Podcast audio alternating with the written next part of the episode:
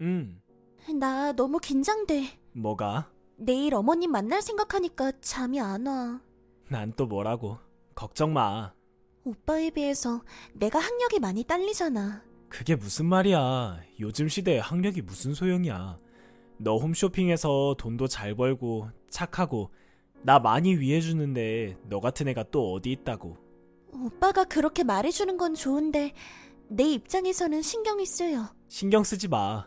우리 집에서 그런 말 안 나오도록 내가 방어 잘 할게. 어머님이랑 아버님이 유학생활 때 만나서 결혼하셨다고 하셨지? 음, 그렇게 알고 있어. 그럼 영어도 엄청 잘하시겠다.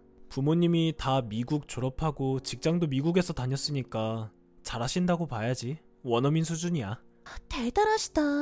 뭐랄까, 엄마는 약간 자부심도 있으시고 그 시절에 유학하실 정도면 엄청 대단한 집이었겠네. 할아버지가 외교관이셨거든. 그런데 지금은 아무것도 없어. 왜? 아버지가 사업하신다고 IMF 때 크게 한 번 망해서 그때 우리 식구 엄청 힘들었어. 그랬구나. 내일 잘 보이려면 어떻게 해야 될까? 그런 거 없어. 내가 고른 여자인데 그냥 편하게 너답게 굴어. 넌 지금 그대로 충분히 사랑스러우니까. 오빠, 고마워. 그러니까 마음 편히 먹고 일찍 자. 알았어? 다음 날 아들, 네. 너 꼭 걔랑 결혼해야겠어? 무슨 말씀이세요? 도대체 네가 뭐가 부족해서 그런 애랑 결혼을 한다 그래? 엄마, 미진이가 어때서요? 몰라서 물어? 걔 고졸이라며. 고졸이 뭐가 어때서요? 요즘 시대에 학력 따지는 것도 우스워요. 얘 봐라. 뭐가 어떠냐니. 너 생각 좀 해봐라. 넌 석사에 박사까지 땄는데 와이프가 고졸인 게 어울린다고 생각하니? 고졸 며느리 보면 쪽팔려서 내가 얼굴을 어떻게 들고 다녀? 미진이 학교 다닐 때 공부 잘했어요. 집안 형편이 안 좋아져서 대학교를 못 간 거지 안 간 게 아니에요. 그리고 미진이 홈쇼핑에서 돈도 많이 벌어요. 한 달에 500 이상 벌어요. 결국에는 대학교 졸업장 하나 없잖아. 그리고 한 달에 500만 원을 벌면 뭐해? 그냥 고졸자야. 너 이런 식으로 엄마한테 불효할 거야? 참 기가 막힌다. 내가 사람들 얼굴 보기가 부끄러워. 엄마, 미진이 같은 애 요즘 없어요. 그래 없지. 요즘 세상에 고졸이 어딨니? 우리 아들 엄마가 이렇게 부탁한다. 결혼은 다시 생각해봐라. 능력 있고 착하고 돈도 잘 버는데 뭐가 부족하다고 그러세요? 그럼 결혼하고 시부모님 용돈 한 달에 100만 원 챙겨줄 수 있어? 그럴게요. 미진이도 그렇게 하자고 했었어요. 너 한 입으로 두 말하기 없기다. 내가 그 정도는 받아야 모임 나가서도 체면이 서지. 내가 돈 밝히는 게 아니라 이건 며느리 능력 검증하는 차원이야. 알겠어요. 걱정 마세요. 자기 어디야? 당신 사무실 왔는데 문이 잠겨 있네. 저녁이나 같이 먹으려고 했는데. 나 오늘 어머님 모시고 백화점. 백화점은 왜? 어머님 다음 주에 동창들 모임 있다고 하셔서 옷 받으리러 따라 나왔어. 엄마는 참 옷은 혼자 사면 되지. 와이프 홈쇼핑에서 옷 장사한다고 그렇게 부려먹어야 하나? 난 괜찮아. 그보다 말이야. 무슨 일인데? 이제 앞으로는 어머님이랑 단둘이 만나지 말아야겠어. 왜? 엄마가 뭐래? 그런 건 아니고 어머님이 나만 보면 영어로 말씀을 하시니까 무슨 말인지 못 알아듣겠어. 엄마 진짜 유치하게 왜 그러냐? 난 엄마가 없어서 그런지 몰라도 어머님이랑 친딸처럼 사이좋게 지내고 싶었는데 어머님은 내가 싫으신가 봐. 자기야, 내가 미안해. 내가 엄마랑 잘 얘기해볼게. 아니야, 하지 마. 아, 괜히 얘기했나 봐.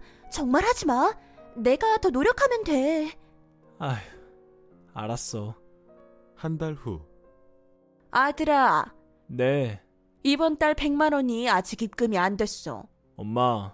제가 말씀드리려고 했는데, 미진이 이제 영어회화 배우러 다녀요.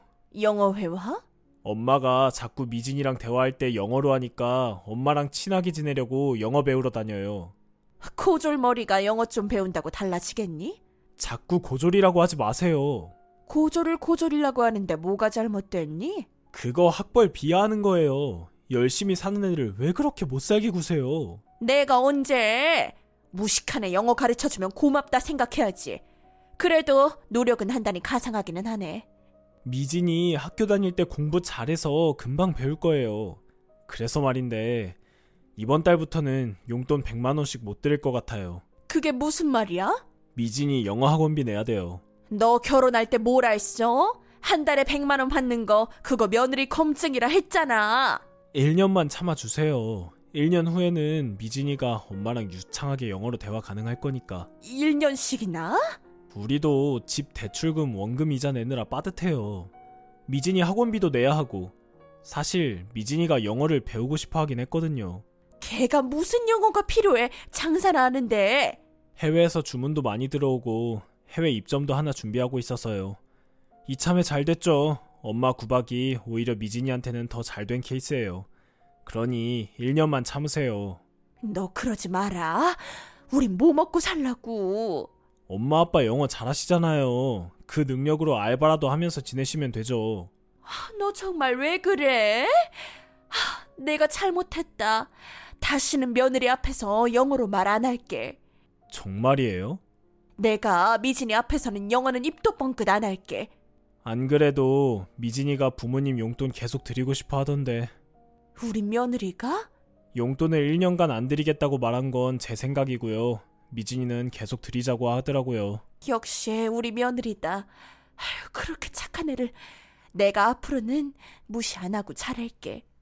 알겠어요. 저도 지켜볼게요. 그 후 엄마는 와이프 앞에서 일절 영어를 말씀하시지 않으셨어요. 간혹 말에 섞인 영어라도 나오면 오히려 와이프에게 미안해 하셨습니다. 그래도 와이프는 시간을 내서 엄마에게 영어를 배웠습니다. 이미 영어 실력이 유창한데도 엄마를 치켜 세워주며 영어를 배우고 있습니다. 시어머니와 친해지기 위해서요. 와이프에게 감사할 따름입니다.